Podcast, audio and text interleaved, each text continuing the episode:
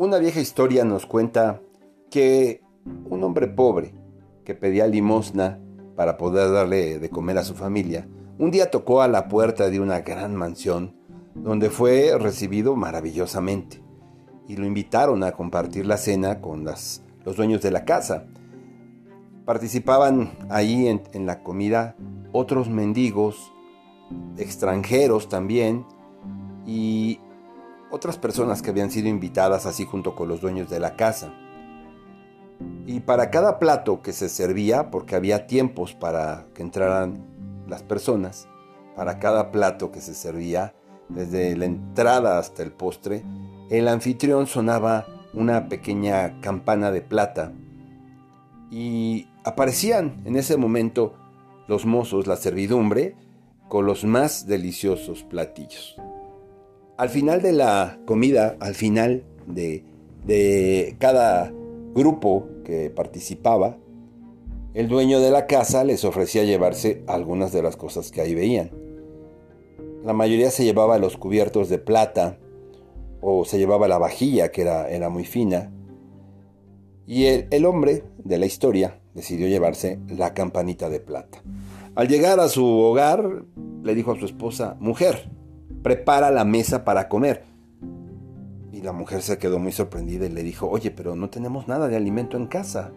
Nosotros esperábamos tu llegada para que me dieras algo de dinero para ir al mercado. La mujer estaba muy sorprendida. Solo te pido que pongas los cubiertos y pongas los platos, amor. Y bueno, lo demás cuenta por, corre por cuenta mía. Tengo una sorpresa para ti. Ella obedeció colocó todo en la mesa, llamó a la familia a comer y el hombre se sentó y con mucho cuidado desenvolvió la campanita de plata que estaba guardada en un pañuelo sucio y roto que tenía en su bolsillo. Tomó la campanita y la hizo sonar y esperó. La mujer lo observó y le dijo, ¿qué estás haciendo, hombre? Entonces el hombre le dijo, pues es que te voy a contar lo que me pasó. Y le contó todo lo que había vivido en esa mansión y le describió los deliciosos manjares que aparecían en el comedor después de que el dueño de la casa sonaba la campana. Mi amor, le dijo la mujer con amor y con paciencia, la campana funciona cuando tienes preparado antes lo que vas a servir. Aquí hay mucho trabajo. El trabajo de tu rico anfitrión fue muy duro, fue muy difícil para ganar primero esa fortuna que le permitió hacer el banquete, contratar la servidumbre, preparar esa comida con esmero y sobre todo pues el permitirles que se llevaran las cosas de la casa.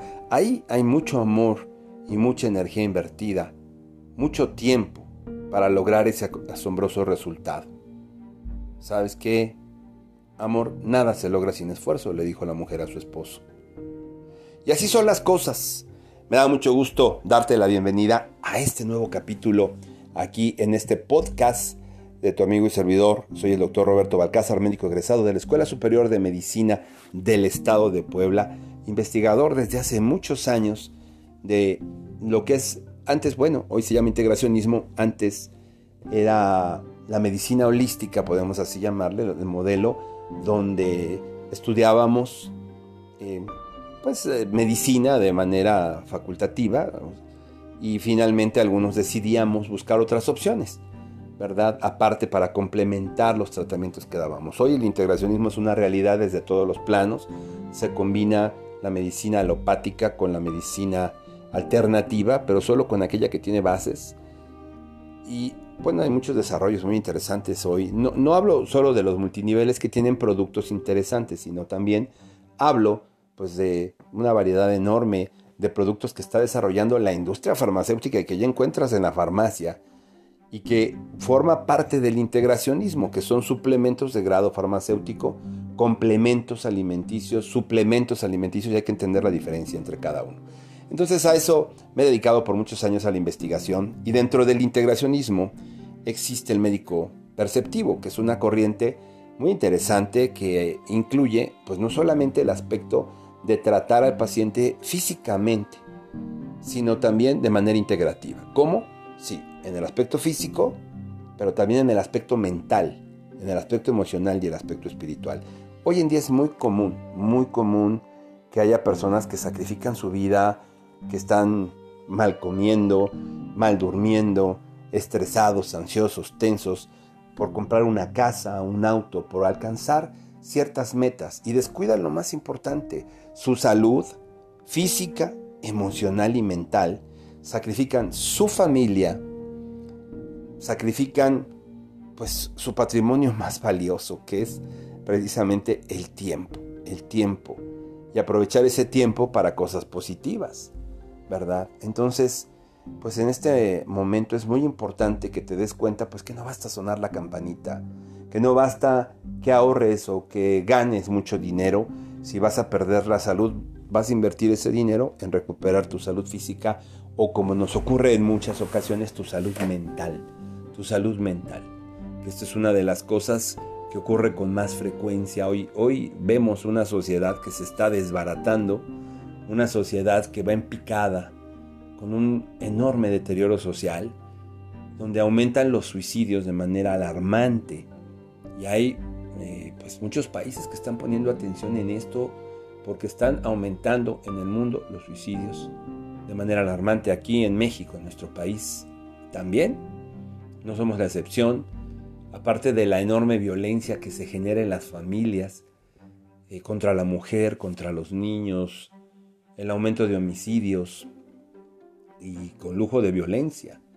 Todo esto está siendo causa pues de obtener cosas materiales y de pensar que sin esfuerzo, sonando la campanita, las personas pueden obtener lo que están buscando sin darse cuenta que como dijo el maestro Jesús, por ganar el mundo perdemos el alma.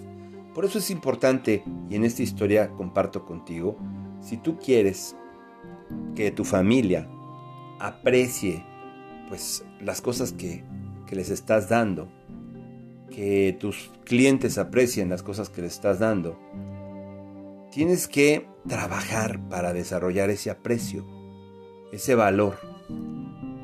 ¿Cómo lo puedes hacer? Primero, ahí en tu familia, en tu negocio, con tus clientes, rodeándote de valores, de valores, con un buen servicio, con una buena atención, cuidando los detalles, los puntos finos.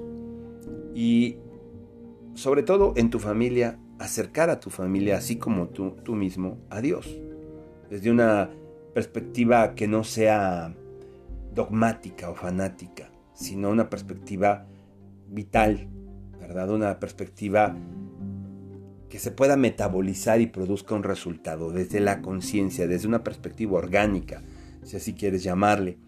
Entonces hay que fortalecer nuestra relación con Dios a través del despertar de nuestra conciencia, del uso y el manejo de nuestra conciencia, que es de lo que trata este programa, de cómo, y es lo que vamos a estar tratando en los siguientes capítulos, ya hicimos el anterior, basado en esto, en que a través de entender qué es la conciencia y cómo la puedes usar, puedas alcanzar la salud física, mental, emocional y espiritual, la abundancia, salirte y de, ese, de, esa situación que hoy vivimos tan fuerte de estrés, de tensión, de ansiedad.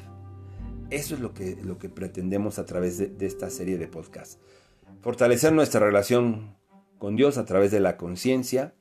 Y si tú quieres entender mejor cuál es el propósito de tu vida, si tú quieres entenderte mejor y entender mejor a los tuyos, bueno, tenemos que entender cómo funciona la, la conciencia y entender más acerca de Dios. Porque sin esfuerzo, si tú quieres obtener algo, algo a cambio de tu salud, algo a cambio de tu crecimiento espiritual, de tu crecimiento financiero, no lo vas a poder hacer. Porque hay una cita de las antiguas escrituras que dice que de acuerdo al esfuerzo, así es la paga.